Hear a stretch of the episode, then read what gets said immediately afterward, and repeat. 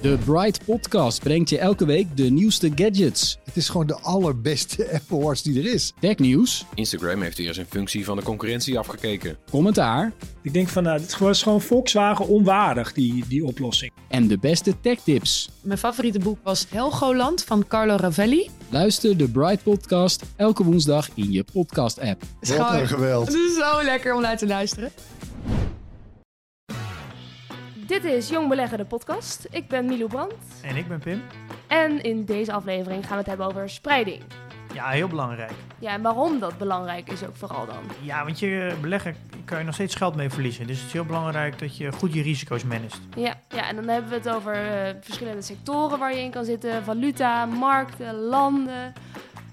Het wordt weer een bomvolle uitzending. Asset allocatie. Asset allocatie. Jeetje, oké. Komt allemaal voorbij. Ja, ik heb er zin in. En, oh ja, het zwarte goud. Douwe Egberts. Koffie, Is naar de heerlijk. beurs. Heerlijk. Wil je nog een bakje? Ja, doe maar.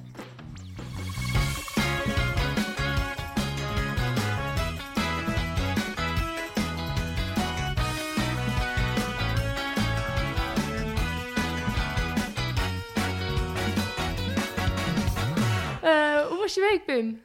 Ja, goed. Ja, nee, ja, ik heb een hele goede week gehad.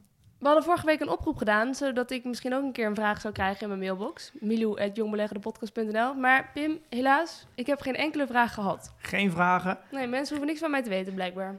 Nee, ze hebben misschien geen vragen over spreiding. Inderdaad, we gaan het over spreiding hebben deze week. En ik vroeg van, als je vragen hebt over spreiding, dan eh, kun je ze stellen. Maar dat heeft dus niemand gedaan.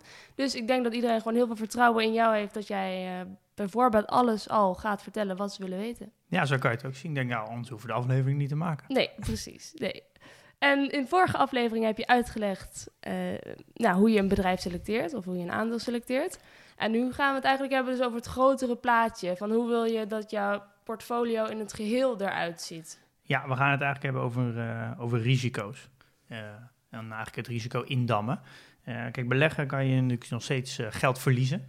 Eh, Het is een risico. Eh, en het is heel belangrijk dat je je risico's goed managt. En, eh, en ik eh, ga eigenlijk met jou doornemen hoe je het risico kan verlagen. Maar even nog van tevoren dan, risico verlagen. Dan denk ik dus, dan heb je minder kans om geld te verliezen. Heb je dan ook minder kans om geld te winnen? Ja, nee, ja, natuurlijk. Ja, die gaan, dat zijn wel me- mekaars tegenpolen, ja. Ja. Dus als je alle, alle eieren in één mandje doet, dan heb je natuurlijk veel kans om veel te winnen. Eh, maar ook heel veel kans om heel veel te verliezen.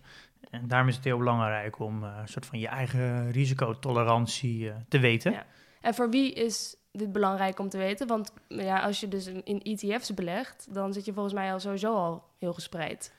Ja, in, niet altijd, maar de meeste ETF's zijn in principe al een volledige spreiding. En eigenlijk alle stappen die ik, eh, die ik straks ga doornemen om goede spreiding te creëren, die zit vaak al verweven in een ETF. Ja, Ehm, maar je moet alleen niet volledig vanuit gaan dat een ETF dat al heeft. Want er zijn ook ETF's die specifiek zijn eh, op een bepaalde sector. oh ja. eh, of een bepaalde strategie, bijvoorbeeld alleen maar eh, groeiaandelen. Ehm, dus dat wil niet zeggen dat een ETF altijd een goede spreiding heeft. Oké. En daarom is het wel belangrijk dat als je, dat, als je een ETF beoordeelt, dat je wel goed kijkt naar alle stappen die ik straks ga doornemen, of dat wel goed in een ETF verwerkt zit. Voor degene die losse aandelen selecteert, is het natuurlijk veel belangrijker nog. Ja. En ja, je moet voor jezelf gaan bepalen wat voor jou het ideale profiel is. En dat kan je aan de hand doen van spreiding. Nou, ik ben benieuwd. Waar gaan we beginnen? Eh, ja, we beginnen eigenlijk met de, de allerbelangrijkste. En dat zijn eh, sectoren. Oké, dus je moet gespreid zitten over verschillende sectoren. Ja, en, en er zijn eh, elf verschillende sectoren gedefinieerd. En het is denk ik heel belangrijk dat als je een, een portfolio opbouwt van losse aandelen, dat je eigenlijk wel in alle sectoren zit. In alle sectoren. Ja. Waarom in alle? En nou ja, dan heb je de, de beste spreiding. En elk, elke sector heeft natuurlijk een beetje zijn voor's en zijn tegens. En vaak sommige sectoren zijn meer complementair aan elkaar. Eh, en je kan natuurlijk ook zelf weer bepalen hoeveel procent ga je dan per sector doen. Eh, Ja. Kijk, je hebt elf sectoren, je hoeft ze natuurlijk niet allemaal eh, gelijk te doen qua percentage. Nee. Als jij zelfs meer vertrouwen hebt in, in technologie en in healthcare, dan doe je daar bijvoorbeeld eh 15% per sector. Ja. Dan heb je automatisch natuurlijk dat je in andere sectoren wat minder eh, exposure hebt. Ja. Zo kan je natuurlijk ook wel wat meer je eigen strategie bepalen. En Zullen we even de sectoren doornemen? Ja, li- lijkt me goed. Ehm, ik praat eigenlijk in sector altijd in het Engels, maar ik heb ze Ja. wel in het Nederlands erbij gezet. Dus wat, wat zullen we doen? Laten we Nederlands doen. Gewoon een keer voor de liefde van het vaderland. Ja, oké, dan hebben we energie. Het is misschien goed dat ik dan per eh, sector even een bedrijf ga noemen die de Ja. meeste mensen kennen. Ja. Eh, nou ja, Shell is denk ik wel de bekend zit in de energie. Ik denk dat die wel aardig voor zich spreekt. Ehm, dan hebben we nog eh, materialen. En daar moet je denken aan Tata Steel. Dat verwerkt staal, ik denk dat iedereen die wel, wel kent. Ja. En dan hebben we de industrie. En dat is bijvoorbeeld eh, Alphen of Caterpillar, ken je misschien. Die maken van die Ja. grote... eh, Bouwtrucks. Ja, van die eh, van waar je mee Kranen. kranen en zo. Eh, Spullen die je nodig hebt om te bouwen. je kent ze wel van de gele, Machines. de gele machines. Ja. Ehm, met kat erop. ja, precies. Ja. Dan hebben we de cyclische consumptiegoederen. Nou, dan moeten we denken aan, eh, aan automerken zoals Daimler. Dat is van de Mercedes. eh, en eh, H&M, dus kleding. Waarom noem je dan specifiek Daimler?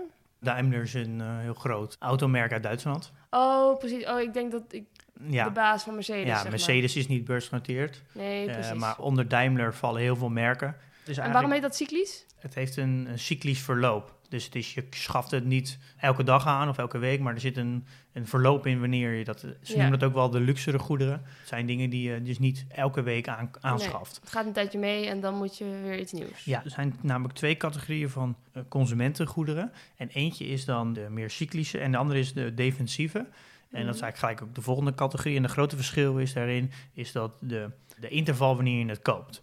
Ja. En bijvoorbeeld de defensieve consumptiegoederen, dat is dan de Ja. volgende sector. En daar zit Ahold Delhaize en Unilever. Albert Heijn. Ja, de Albert Heijn, de Appie. Ja. Dus de dingen die je wel elke dag nodig zou kunnen hebben. En daar, zit eigenlijk, daar hebben ze een onderscheid in gemaakt, omdat namelijk in, in moeilijkere tijden, dan laat je eerder de, de luxere goederen liggen. Eh, dus je gaat niet in moeilijke tijden een auto kopen. Oké. Dus stel je ook iets meer je kleding kopen uit. Ja, En daar zit eigenlijk de onderscheid in. daarmee bedoelen ze dus eigenlijk minder risicovol. Dit blijven mensen het wel nodig hebben. Ja. Het zijn eigenlijk dingen die je, die je constant koopt en die heb je eigenlijk no- altijd nodig. Ja. Maar daardoor ook eh, ja, zal het minder snel pieken. Oké. Ehm, ja. En dan hebben we de volgende is gezondheidszorg. En nou, dat zijn eigenlijk alle grote eh, farmaceutische bedrijven, dus de biotechnologie. In Mhm. Nederland hebben we dan eh, Galapagos, en Johnson Johnson, eh, Pfizer. Eh, die zijn denk ik in de afgelopen tijd veel in het nieuws geweest. Ja, die doen we het wel goed volgens mij. eh. Die doen het in deze tijd heel erg goed. Eh, we hebben ze ook hard nodig voor een eh, vaccin. ja. Ehm, daarna hebben we de financiële dienstverlening. Nou, die spreekt ook wel heel erg voor zich. Dat hebben we natuurlijk de banken. ja. ING en de Rabobank. En er vallen ook wel verzekeraars onder. Dan hebben we de technologie. Nou, dat spreekt ook heel erg voor zich. Dan hebben we Algen Mhm. en bijvoorbeeld ASML. En daar vallen natuurlijk ook de, de, de bedrijven onder die technologie leveren. Dus, en mensen leveren die technologie doen, dus de IT-bedrijven. Ehm, dan hebben we de communicatiediensten. Eh, dat is bijvoorbeeld KPN. Nou, de Vodafone, T-Mobile, weet je, die uh, van die vallen daar allemaal onder. Dan hebben we de nutsbedrijven. Nou, die hebben we in Nederland niet uh, beursgenoteerd. In Amerika heb je dan Duke Energy Corps. Maar wat is het verschil dan met de sector energie? Een nutsbedrijf is degene die het faciliteert Oh ja. uh, om, om bijvoorbeeld water uh, thuis te hebben, om stroom thuis te krijgen. Dus die zorgt het, het netwerk Ah, ja. van water. Hij produceert geen energie, maar hij... Ja, klopt. Ja. En dat is wel een groot verschil. En in Nederland zijn heel veel van zulke soort bedrijven uh, gewoon semi-staat. Dus bijvoorbeeld de NS. En dan hebben we natuurlijk het waternet. En dat zijn allemaal al halve staatsbedrijven. Uh, en dat werkt anders in, uh, in Amerika. En op heel veel andere plekken in de wereld. Daar is dat gewoon commercieel. Maar ja, wat voor crisis er ook is, mensen blijven nog steeds stroom gebruiken, nog steeds water nodig. Uh, dus dat zijn bedrijven die heel stabiel zijn. Ja. En daarna de volgende, dat is ook gelijk de laatste, dat is vastgoed. Nou, dat is Wereldhaven en Unibail Rodamco Westfield. En dat zijn eigenlijk twee uh, grote vastgoedbedrijven in, uh, in Nederland, of in ieder geval beursgenoteerd in Nederland. En die doen vooral winkelcentra. En die verhuren dat ja, per soort van unit en zorgen dan ook dat die hele winkelcentra aangekleed is en dat er events zijn. Ja. Oké. Okay. ja, vooral in Nederland hebben we vooral win winkelcentra als vastgoed. Maar we hebben ook huizen, toch? Of dat telt dan niet meer? Ja, maar huizen die worden, die zijn eigenlijk niet echt op de beurs. En dan zit je veel meer juist in corporaties, woningcorporaties. Het is niet op de beurs verhandelbaar. Kijk, dit is in Amerika heel anders. In Amerika kan je eigenlijk is alles op de beurs te brengen. Ja. En in Nederland uh, iets, ja, wel hebben veel meer bedrijven die gereguleerd zijn. Ja. Dus veel de socialere stukken. Uh, Eh, die zijn veel meer gereguleerd hier en dus ook niet beursgenoteerd. Ja, zo'n vrije markt hebben we dus eigenlijk helemaal niet, hoor ik nu. Nou ja, we hebben de, de meer de, de, denk de, de wat, ja, misschien wel e- wat dichter tegen je eerste levensbehoefte aan zit. Die hebben we hier iets meer gereguleerd. Ja. Misschien ook niet zo slecht. En dit zijn dus de sectoren waar je nou ja, je aandelen over zou moeten spreiden. Allemaal bij voorkeur. Zie je nou dat de ene sector het ook beter doet dan de andere? Wel zei je al kort al dat die gezondheidszorgsector nu nou, wel lekker gaat. Welke doen het nog meer goed? Eh, ja, nee, ja, absoluut. Het is, eh, ik denk, misschien om even, ja, een sector doet het niet specifiek altijd goed of slecht. Eh, het heeft ook te maken met de tijd. Eh, nu zitten we in een eh, hele specifieke crisis. En daardoor ja, ga je dat, dat zie je gelijk terug in, in de sectoren. We leunen nu heel erg op de gezondheidszorg. Eh, elk bedrijf in de gezondheidszorg is nu bezig om een vaccin te, te maken. En iedereen hoopt dat, er een, dat ze de winnaar kiezen die het Ja. vaccin maakt. Ja. Ehm, en technologie doet het en, en natuurlijk technologie goed. doet het heel erg goed. Kijk, we zitten in een lockdown, dus daar automatisch... Bijvoorbeeld vastgoedwinkelcentra, ja, daar, we mogen niet meer... Ja. eh, ja, we mogen ons niet meer verplaatsen. Dus dan gaat automatisch de, de vastgoed naar beneden.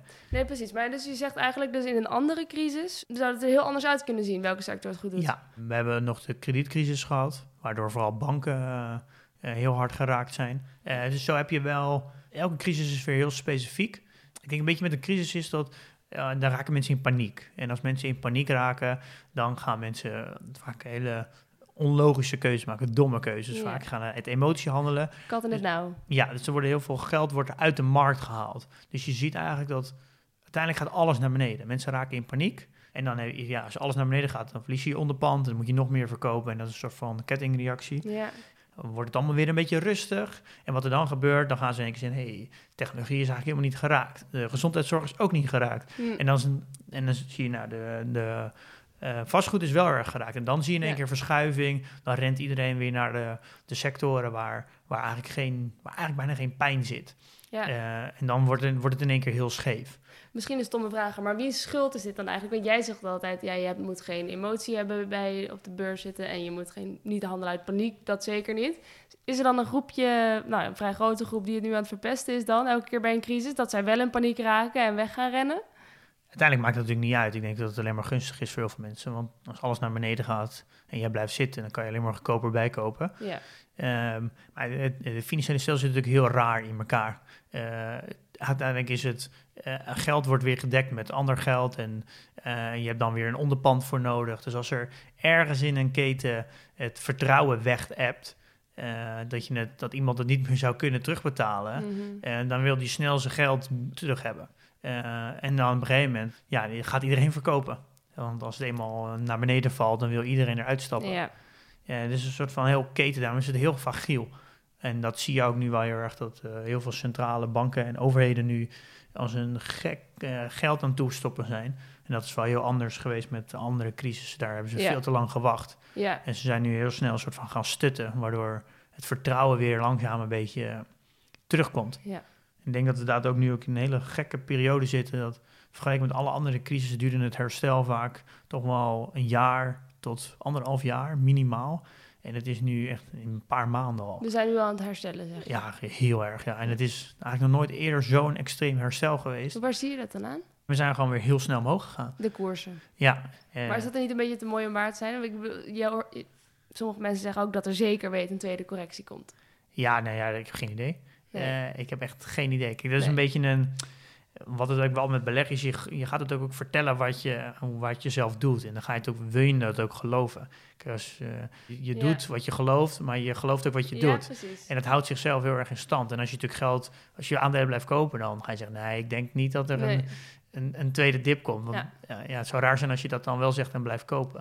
Dus uiteindelijk, ja, niemand weet het. Daarom is een strategie ook zo belangrijk. Dat je je dus hier juist niet door laat leiden. Ja, ja. Ehm, oké. eh, dus je hebt wel een aantal sectoren die zijn wat defensiever. Communicatiediensten, defensieve consumptiegoederen. Ja, die, die, ver- die veranderen niet zoveel. Nee. Mensen moeten altijd blijven eten. Mensen moeten altijd blijven, blijven altijd tv kijken, blijven altijd bellen. Ja. En eh, ik denk technologie was altijd ook heel erg een, eh, een heel, ja, die ging ook, was heel volatiel. Die ging ook heel erg mee met de markt. Ik denk dat het nu voor de eerste crisis technologie het heel goed doet. Ja, vergeleken met alle andere crisissen. Dus ik denk dat technologie ook langzaam een meer defensievere sector gaat Hm. worden. Er zijn ongetwijfeld crisissen te bedenken waar technologie wel door geraakt wordt.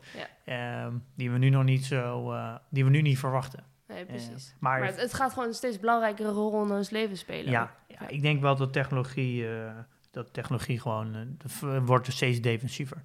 En dan heb je ook wel eens eerder verteld, als we het over spreiding hebben, volgens mij hebben we de sectoren nu wel gehad, hè? Ja, hebben we wel gehad. Dat je ook in verschillende eh, landen zou kunnen zitten. Dus dat je nu in Chinese bedrijven gaat zitten en in Amerikaanse.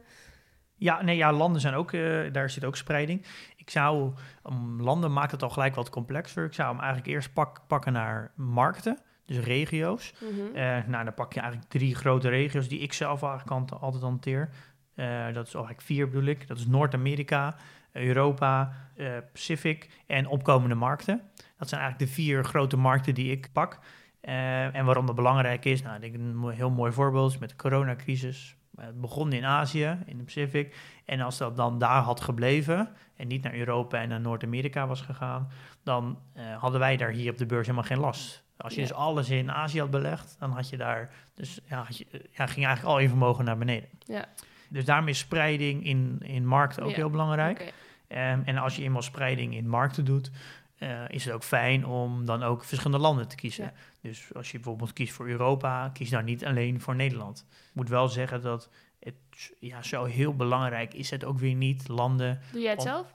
nou, ik kijk daar niet heel specifiek naar, omdat ik bedrijven in mijn portfolio heb die zo groot zijn. Ik kijk ook heel erg naar de exposure van een bedrijf. Nou, bijvoorbeeld Coca-Cola zit in zoveel landen en die hebben al een, een heel groot exposure tot naar Azië, opkomende markten en Europa. Dat het, het, het bedrijf aan zich is al wereldwijd verspreid, waardoor je wel kan zeggen, ja, Coca-Cola komt uit Amerika, maar het heeft niet een exposure alleen maar in Amerika. Nee, precies. Ja. Je moet daar wel heel erg uit mee kijken als je bijvoorbeeld alleen in kleine bedrijven belegt. Dus als je alleen in Nederlandse bedrijven, dan moet je er wel heel erg uitkijken. Want dan ben je ook heel erg gevoelig voor politieke eh, omstandigheden. ja. En dat dat dan dat heel. speelt ook een rol. Ja, als je natuurlijk alleen maar in, een, in één land aandelen hebt zitten en de politiek, eh, het wordt de politiek wordt gewisseld en ze krijgen heel ander beleid, ja, dan kan dat best wel flink invloed hebben op de beurs. Mhm. Dus je wil niet dat je een, alleen maar exposure hebt tot één land. Turkije. En bijvoorbeeld, ja, bijvoorbeeld Turkije, maar ja, dat kan natuurlijk ook gewoon in... eh, we hebben ook rare tijden nu dat er ook in Hongarije. westerse landen ja. gekke mensen aan de macht komen. ja. Steeds meer. Dus ik zou daar wel naar kijken, naar spreidingen. Ja. En ja, let niet specifiek op het land, maar kijk ook of het bedrijf een exposure heeft in meerdere landen. ja, precies. En dan komen we eigenlijk gelijk op de volgende, dat is valuta. Als je alleen maar in de dollar zit of alleen maar in de euro, dan kan het zijn dat als de euro het relatief slecht doet, dat je ook je, en je waarde ook naar beneden gaat. Oké. En dat kan je dus ook weer voorkomen door bijvoorbeeld Coca-Cola, die zit in zoveel verschillende landen, dat die ook een exposure heeft tot heel veel verschillende valuta's. Ja. Ehm, dus dan pak je, dek je dat eigenlijk daar al mee af. Oh, precies. Oké. Ja. Ehm, maar om nog even uit te leggen waar, waarom dit belangrijk is. In 2017, eh, daar is de euro vergeleken met de dollar, gewoon van 1 januari 2017 tot en met 31 december, is de euro s- 12% minder waard geworden vergeleken met de dollar. Ja. Ehm, dus je kan, als je bijvoorbeeld een rendement had gepakt van 14% op je aandelen, ehm, maar je hebt een, een, ja, de euro is, is 12% minder waard geworden. Dan heb je maar een rendement van 2%. Ja. Dus je moet daar wel heel erg op letten dat Oké. valuta-koers kan ook best wel inv- veel invloed hebben op je rendement. Ja, nou goed om te weten. En ja, die, soms die schommelingen maken natuurlijk heel, niet heel veel uit als je het niet verkoopt. Maar dat, ja, uiteindelijk gaat dat op lange termijn wel. Als het, als het echt een negatieve trend is, dat de euro vergeleken met de dollar echt veel minder waard wordt. Ja, dan, eh, dan ga je daar uiteindelijk wel een probleem mee krijgen. Dan Ja. koop je dus bijvoorbeeld nu eh, voor 90 cent koop je nu een, eh, een, een dollar. Maar als je, als je zegt dat je 10 jaar houdt in een dollar, wordt meer waard vergeleken met de euro. Dan kan je later nog maar voor 1 dollar krijg je bijvoorbeeld maar 70 cent terug. Ja. Ja, dan is best wel een, eh, gaat je rendement gigantisch naar beneden. Ja. Kan je het nog steeds zo goed gedaan hebben op de beurs. Nee, dus beter ook daar spreiden. Ja, dan heb, pak dan de dollar, de yen en de pond en de euro natuurlijk. Oké. En je hoeft niet letterlijk in de yen of de pond te zitten, maar je kan ook naar in bedrijven zitten die een exposure hebben Ja. voor een groot gedeelte naar de pond en Ja. de yen. Hoe zie je dat eigenlijk? Ehm, nou, als je een bedrijf eh, gaat beoordelen, dan kan, kan je ook zien waar hun, hun omzet vandaan komt. Dus je, eh, bijvoorbeeld Coca-Cola, die zit dan bijvoorbeeld voor 40% in Amerika en dan voor 30% in Europa en dan zoveel in Azië. Dus dan heb je automatisch al een, eh, al Ja. een exposure tot meerdere valuta's. Oké, en hoe weet je nou of je dan gespreid genoeg zit? En bedoel je dan hoeveel aandelen je... je in welke sector hebt zitten. Ja. Ehm, en of je veilig bent eigenlijk. Ja, echt 100% veilig zit je natuurlijk nooit. Want als je een soort van met nul risico wil gaan zitten, ja, dan, ja, dan, ja, dan moet je naar op spaarrekening zetten. Eh, maar je kan je risico's natuurlijk wel verkleinen. En daar hebben ze een onderzoek naar gedaan. En dat is een, ehm, de Modern Portfolio Theory. En daar hebben ze eigenlijk eh, onderzoek gedaan vanaf welk punt eh, neemt je risico drastisch af. Eh, en vanaf welk moment maakt het niet zoveel meer uit. Oké. Zij komen tot de conclusie dat je minimaal 20 aandelen nodig hebt om een, om een goed balans te hebben tussen risico en rendement. Uit een onderzoek blijkt dat je als je één aandeel hebt, heb je een risico-exposure van 49 Mhm. Als je een portefeuille hebt met 20 aandelen, dan verlaag je het risico naar 20 En als je je aandelen gaat verhogen, dus tussen de 20 en de 1000 aandelen, dus daar ergens tussen, dan Mhm. verlaag je het risico nog maar met 0,8% Oh, wow. Dus dat is echt een Verwaarloosbaar. Ja, eigenlijk verwaarloosbaar. Dus, dat, dus je kan eigenlijk heel makkelijk al een risicoverlaging van 29,2% creëren eh, door naar 20 aandelen te gaan. Ja.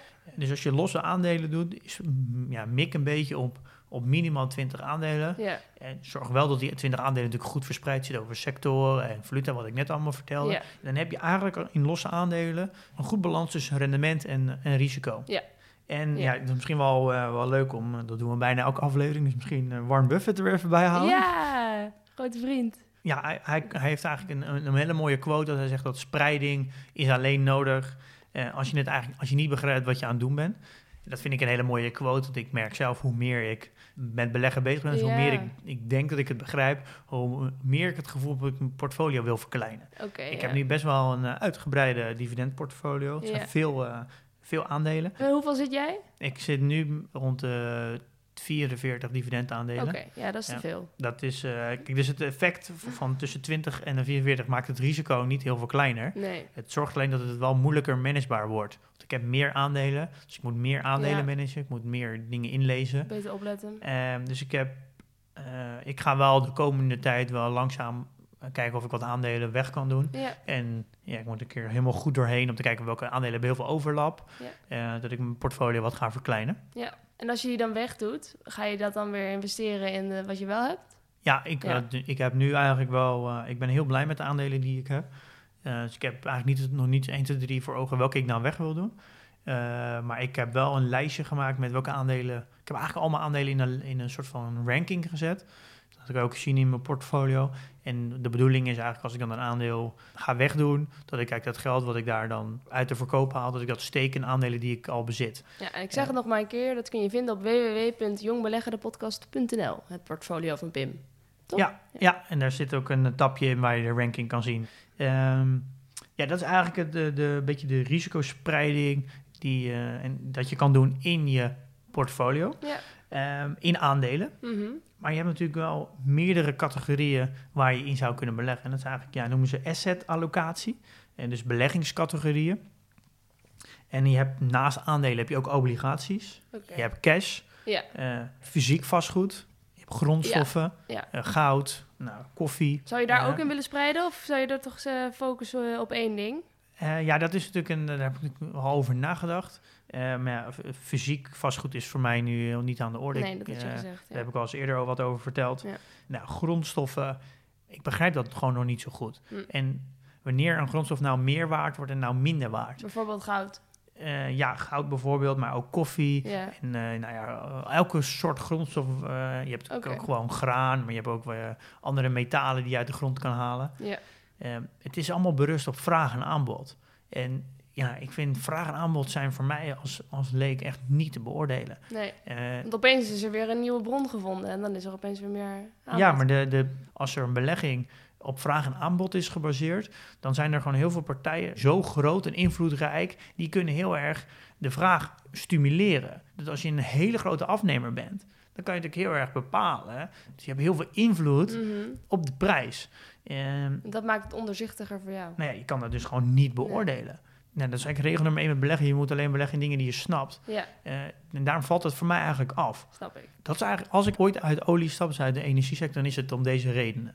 Dat zijn ook grondstoffen. Ja, want Shell die is heel erg afhankelijk van de olieprijs. Ja. En de olieprijs, eh, dat zegt, nou, Shell kan nog steeds fantastisch gerund worden. Maar als de olieprijs naar beneden gaat, dan zakt de winst van Shell ook. En dat een bedrijf zo, de omzet zo direct verbonden is op een grondstofprijs, dat zegt niks over een onderneming. Dan kan je nog steeds een onderneming heel goed beoordelen. Het kan allemaal perfect zijn. Maar als in één keer de grondstofprijs naar beneden gaat, dan is het bedrijf ook minder waard. En dan verlagen ze opeens een dividendenuitkering Ja. voor het eerst sinds de Tweede Wereldoorlog. Daarom hou ik niet zo goed erg van grondstoffen. Ja.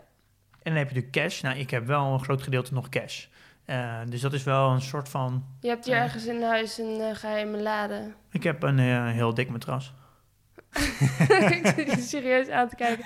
Nee, maar hoe moet ik het voor me zien? Cash. Eh, nou, ik heb gewoon op de bankrekening staan. Oh, precies. Ja, dus het, eh, kijk, mijn strategie is eigenlijk heel erg zo lang mogelijk in aandelen blijven zitten. En als alle aandelen naar beneden gaan, dus als er een wereldwijde crash is, dat is echt, dan, dan maken er zoveel mensen in de wereld, gaan zich druk maken, dat ik dat al niet meer hoef te doen. Ja. Eh, dus dat is eigenlijk heel fijn. Eh, en als er één sector naar beneden gaat, dan maakt het voor mij niet uit, want dan, ik zit goed gespreid.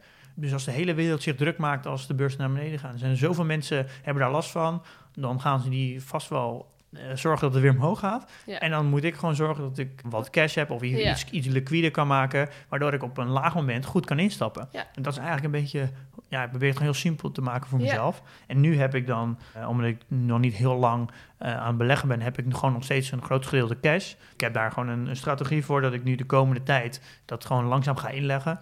Al zal er wel misschien een moment in de toekomst komen dat ik meer in obligaties ga zitten. En obligaties, staatsobligaties, die zijn heel veilig. Je weet eigenlijk zeker dat, eh, dat die altijd wel uitbetaald worden als je in- de westerse landen gaat zitten. Oké, nou dat moet je later dan nog maar Daar komen we later nog wel een keer op terug. Eh, maar ik, ja, ik denk wel dat zolang je een goed gespreide portfolio hebt, je hebt een lange horizon van minimaal 25 jaar, dat je eigenlijk helemaal niet, dat je die spreiding helemaal niet nodig hebt. Oké. Eh, denk ik. In ieder geval, dat, ik vind dat ik dat niet nodig heb. Nee. Als je een horizon hebt van minimaal 25 jaar, dan is überhaupt dan is alles in 100% in aandelen gewoon prima. En ze zeggen, oh, je leeftijd moet je in obligaties hebben. Als je het gaat om pensioen, dus hoe ouder je wordt, hoe groter Ja, je ja. in obligaties moet zitten, want die zijn ehm, ja, veiliger, minder risico. Maar ja, ja, ik, ik geloof gewoon heel erg dat als ik 35 jaar deze strategie vasthoud, dat ik een zo'n hoge soort van ja, yield on cost heb, dus een hoge dividendrendement, Ja. dat, dat ik dat eigenlijk helemaal niet nodig heb om, om, om geld in zo'n veilige haven te stoppen. Nou, de tijd zal het leren. Ja, eh, ja en dan misschien de... Is het dan eh, tijd om naar het nieuws te gaan? Ja, laten we dat doen. Ik zag dus dat het, het zwarte goud ging de- ja, vorige week volgens mij naar de beurs. Ja, dat, nou, dat kan volgens mij niemand ontgaan zijn. Nee, als je een beetje het nieuws volgt, dan moet je dat wel mee hebben gekregen. Ja, Wat weet jij van Douwe Egberts? ja Douwe Egberts is natuurlijk een heel... eh, dat is wel grappig. Het heet eigenlijk eh, JDE Beats. Oh, dat heb ik nog nooit van Het is een verschrikkelijk slechte naam. Ja. Eh, maar dat is eigenlijk de, de naam die boven Douwe Egberts zit. Net zoals Daimler Mercedes heeft. Ja, ze, zijn ook, ze hebben natuurlijk ook het merk Pickwick. Dat kent, kent ook iedereen, denk Oké, ik wel. hebben zij dat ook, ja. Ja. Eh, dus er wordt heel erg over Douwe Egberts gesproken. Maar Ja. het is eigenlijk het bedrijf daarboven. Dus als je nu gaat kijken om het aandeel te kopen en je ziet Douwe Egberts nergens staan. Nee, dan moet je dus JDE Beats. Ja. Ja, ze zijn naar de beurs gegaan. Ze zijn natuurlijk al, eh, eh, al nou, ik weet niet precies hoe lang geleden, 7, 8 jaar geleden volgens mij, zijn ze van de beurs gehaald. Oh, maar ja, ik dacht, want er was eerder iets gebeurd. Ik dacht, zijn ze een keer eerder naar de beurs gegaan en dat ging toch mis of zo? Maar... Ja, ze zijn, ze zijn er inderdaad van afgehaald. Ik, dat, ja, was ik zelf nog niet actief, dus, maar ik heb Nee. inderdaad gelezen dat ze eraf zijn gegaan. En ze hebben eigenlijk best wel een, eh, een succesvolle beursgang gehad. Dus altijd bij een beursgang is altijd een beetje de, de vraag hoe gaat het uitpakken. Eh ja, daar kan, kunnen we weer een hele aflevering over vullen. Hoe gaat een IPO? Dus dat is een eh, initial public offering. Dus dat dan is als je naar de beurs gaat. ja, dat, dan, wat er eigenlijk dan gebeurt is dat je een, je wil een, een x percentage van je aandelen wil je, wil je verkopen. Die ga je aanbieden. En dat doe je tegen een waardering. Dan help je, ga je naar banken toe, die helpen jou om een bedrijf te waarderen. Eh. En dan ga je eigenlijk naar, naar ja, grote beleggers toe. En dan bied je eigenlijk je aandelen aan. Mm. Zodat er eigenlijk een, een, oh, instant een spreiding ontstaat tussen meerdere mensen die het bedrijf bezitten. Oké. En vanaf dat moment, eh, dan ga je eigenlijk naar de beurs. En dan langzaam gaan die mensen die, echt dat het 50 grote instituten zijn, die dan eh, aandelen kopen, die, die gaan het dan langzaam, die aandelen weer langzaam loslaten en verkopen aan eh particulieren.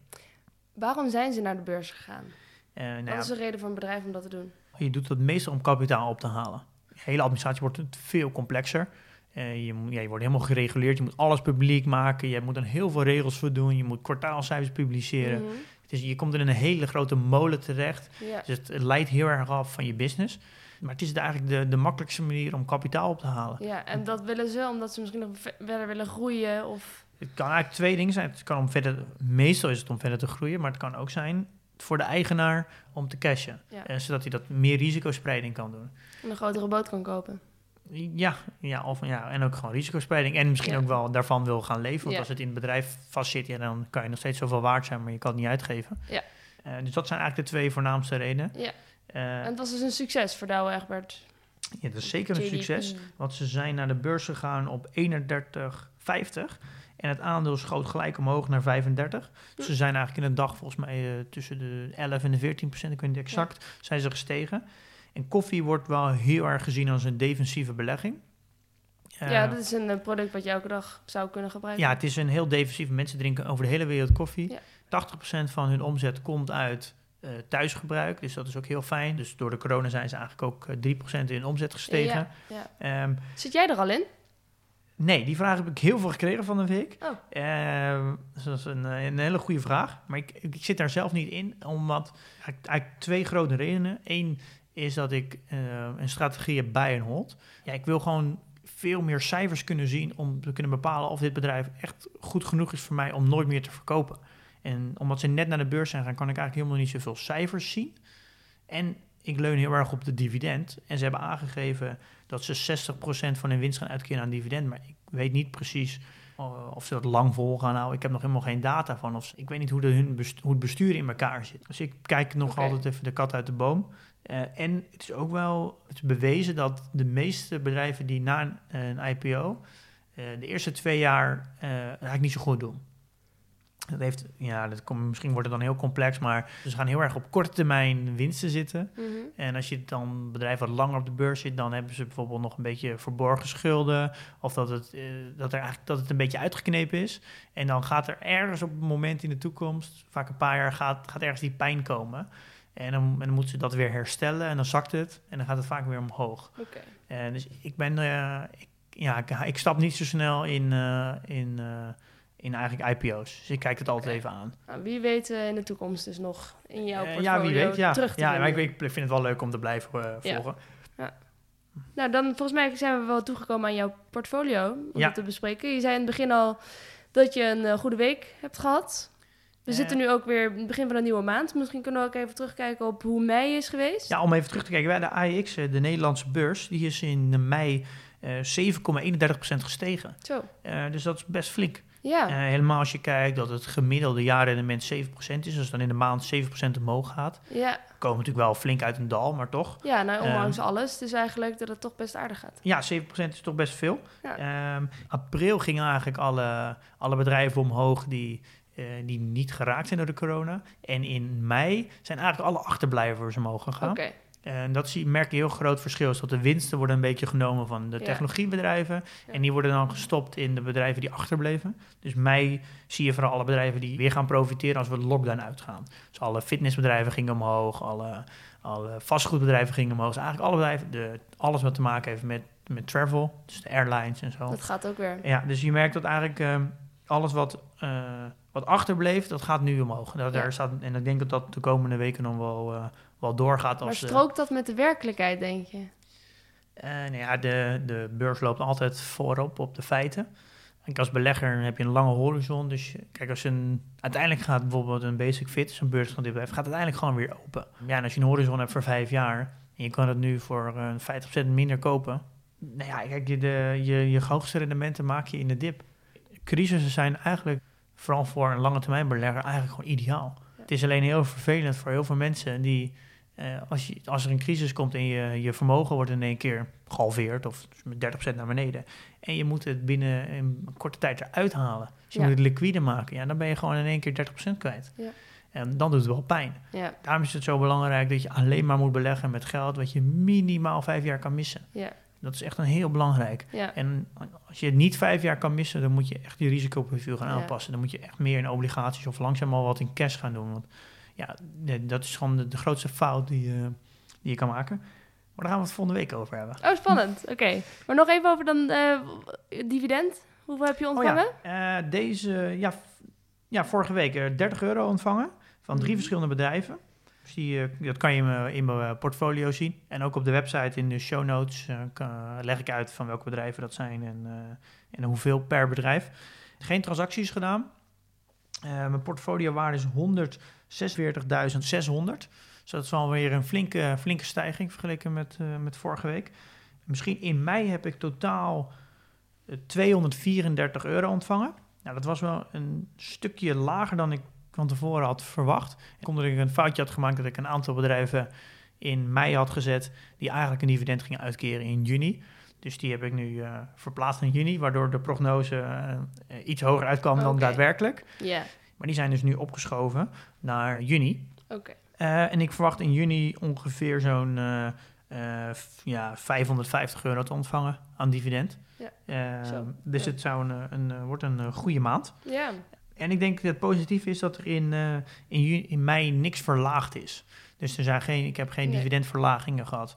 Eh, dus daar ben ik eigenlijk hartstikke blij Ja. mee. Ja. Toch in deze onzekere tijden dat er geen enkel bedrijf in mijn portfolio nu dividend verlaagt. Dus daar, eh, normaal wil ik natuurlijk een verhoging zien. Ja. Maar in deze tijden ben Mag ik wel blij met, een, met geen verlaging. ja. Dus ik ben eigenlijk ja, hartstikke tevreden over. De kleine dingetjes koesteren. Ja, en misschien ook nog wel leuk is om te zeggen, dat is voor mij een mooi momentje. Ik ben eigenlijk begonnen dat het vrij hard naar beneden ging. En ik ben nou eigenlijk voor het eerst wel flink in de plus gegaan. Oh. Dus dit is wel voor mij een, eh, een heel mooi momentje. Champagne. Ik heb jou volgens mij wel eens een keer eerder een eh, screenshot gestuurd, denk ik een maand geleden, dat ik zei, hey, ik sta in de plus. Ja. Nou, dat was echt eh 20 minuten. Dat was nog voordat we begonnen, eh, geloof ik. Oh dat, is, oh, dat is al langer geleden. Nou, dat was denk ik, nou, dat was 20 minuten. En daarna ben ik echt heel hard gekelderd. Oh, echt? Ja, dus dat was echt een heel, heel, heel kort. Maar Zo nu, niks voor mij dit, volgens mij. echt. eh, ik zou het niet aan kunnen zien. en, nu, eh, en nu sta ik eigenlijk eh, overal in de plus. Ja. Eh, en in mijn portfolio kan je dat heel mooi zien, dat er een eh, hele grote een taartdiagram is en die, die kleurt nou automatisch steeds geler als ik meer, meer winst heb. Ja, dus dat is voor mij eigenlijk een, eh, een heel mooi moment dat ik nu, eh, Ja. ja. dat ik nu gewoon overal gezien in de plus sta. ja. Dus daar ben ik natuurlijk heel blij mee. ja, je begint er ook een beetje van te stralen. Maar ik dacht dat je juist niet emotioneel mocht worden, Pim. Dus Oh, nee, horses, nee, maar het is, het is een, eh, waar ik zelf eigenlijk heel trots op ben, is dat ik eh, ben begonnen en ik ben eigenlijk gelijk de, de min in gegaan. Ik heb eigenlijk eer- mijn portfolio gewoon bijna niet in het groen gezien. nee. Eh,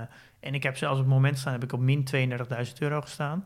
En dat ik dat, ja, dat ik daar eigenlijk geen last van had. En dat ik daar, ik heb het gewoon langzaam zien groeien weer. het heeft zich uitbetaald. En nu, ja, dat is al zo'n, zo'n, gewoon zo'n mooi momentje dat je dan Ja, voor het eerst groene cijfers ziet. ja, Ja, dat, eh, dat ja, ben ik eigenlijk toch wel een beetje trots op mezelf. Dat, ik, daar, dat ik dus die, die emotionele schommeling heb overwonnen. En dat het me eigenlijk niet zoveel doet. En dat geeft Snap me heel ik. veel vertrouwen dat ik de komende 35 jaar gewoon, gewoon goed kan beleggen. Omdat ik dus nu, heb laten, nu aan mezelf heb laten zien dat ik me dus niet gek laat maken ja. als er een crisis komt. Het is eigenlijk een soort, je kan het misschien vergelijken met de eh, seizoenen. Je hebt een lange winter gehad, het was heel koud, sneeuwstormen. Het werd alleen maar erger leek het. Maar je hebt gedacht, nou ooit, ooit komt de lente. Gaan de vogeltjes weer buiten vliegen, wordt, loopt de temperatuur op. En dat is gebeurd. Ja, nou ja, wel mooi. Ik, ik zie nu de eerste uh, lente staan. Ja, ja. ja. ja mooi metafoor. Prachtig. Ja. Doet me deugd. Laten we naar de reviews gaan. Ja, laten we dat doen. We hebben weer heel veel leuke reviews En ontvangen. dan eigenlijk ook, vooral eh, weer met veel vragen. Ja, veel vragen. Ja, ja, Ja, altijd ja. heel leuk. Even kijken. Van Vincent, die stuurt... Hoi Pim, interessante podcasts. Leuk om te luisteren. Wat betreft groeiaandelen, kijk jij ook naar trends op de hele lange termijn? Zoals bijvoorbeeld waterstof, zonne-energie, renewable energy, kweekvlees. Dus ontwikkelingen die misschien nu nog in de kinderschoenen staan, maar over 20 jaar huge kunnen zijn. Leuk om hierover van gedachten te wisselen. Goed, Vincent. Ja, oh, ja, een hele mooie vraag. Ik vind het heel leuk dat hij het goed naar de podcast geluisterd, daar een hele slimme vraag op gesteld. Ik heb daar natuurlijk wel naar gekeken. Ik was ook erg aan het zoeken op het begin van wat ga ik nou, eh, wat is precies mijn strategie? En ik, kom, ja, ik vind eigenlijk de, de, de sectoren waar je wel denkt, nou dat gaat in de toekomst wel groot worden, maar die nog heel ver weg liggen. Je kan niet zo heel goed één aandeel specifiek beoordelen. Je weet uiteindelijk dat die sector wel omhoog gaat, maar wie dat nou precies gaat zijn, welk bedrijf, daar kan je eigenlijk nog niks van zeggen. Om, Mm. Omdat die bedrijven nog in een zo vroeg stadium zitten om goed te kunnen beoordelen. Ja. Ehm, dus eigenlijk wat ik zou gaan doen, als ik voor een sector zou gaan die ik denk, nou die gaat sowieso groot worden, dan zou ik op alle bedrijven wedden. Uh, dus dan zou ik een ETF nemen die bijvoorbeeld alle waterstofbedrijven pakt, of alle kweekvlees. Want dan weet je zeker dat je de, de winnaars te pakken hebt. Ehm, maar ga je naar sectoren die al wat verder zijn, ik denk dat zonne-energie, eh, dat dat al een sector is die wel zich bewezen heeft. Vergeleken met kweekvlees is nog vrij nieuw en waterstof ook. Bij zonne-energie zou je wel bedrijven kunnen pakken die al veel verder zijn. En die kan je wel goed beoordelen. Je kan daar de winnaars ondertussen wel uitpikken. Dat zijn best, kan je best wel aandelen pakken die tussen de twee en de vijf jaar passen. ja, precies. Dus kort samengevat, lange termijn kies voor alle bedrijven in een ETF. Korte termijn, dus twee tot drie jaar kies veel meer individuele bedrijven. Ja. Dat is een beetje mijn eh, strategie. Oké, duidelijk. Ehm, dan de volgende. Hoi Pim en Milou. Jullie podcast over beleggen is erg leuk en interessant. Dankjewel, Willemijn. Eh, zelf als jonge ondernemer denk ik geregeld na over mijn pensioenopbouw. In de podcast liet Pim weten dat hij met het beleggen zijn pensioen wil aanvullen. Nu vroeg ik mij dus af of jij, Pim, belegt via een pensioenrekening of via een privérekening. Ja, ik heb veel vragen over een pensioen gehad, eh, denk de afgelopen zes weken. Ik doe het niet via een pensioenrekening. Er zijn wel voordelen als je het via een specifieke pensioenrekening doet. Het, je kan ten eerste bruto beleggen. Nou, dat scheelt natuurlijk in plaats van netto. Eh, er zit alleen één groot nadeel aan. Ehm, je kan het geld er pas uithalen als je met pensioen gaat. Dan moet ik me houden aan de pensioenleeftijd van de overheid. En dan kan ik vanaf dat moment wordt dat, kan ik dat geld eruit halen tegen een, een, een belastingtarief voor gepensioneerden. En dat is veel lager qua loonbelasting. Dus dat is heel erg het voordeel. En het telt ook niet mee met, met je vermogen. Maar je kan ook nooit eerder met pensioen. Nee. Anders moet je een boete betalen. Dus ik, doe, ik heb daarvoor gekozen om het niet te doen. Misschien ga ik dat wel een klein beetje erbij doen voor een, een klein percentage. Maar ik doe alles via een privé, omdat ik graag eerder met pensioen zou willen. Ja.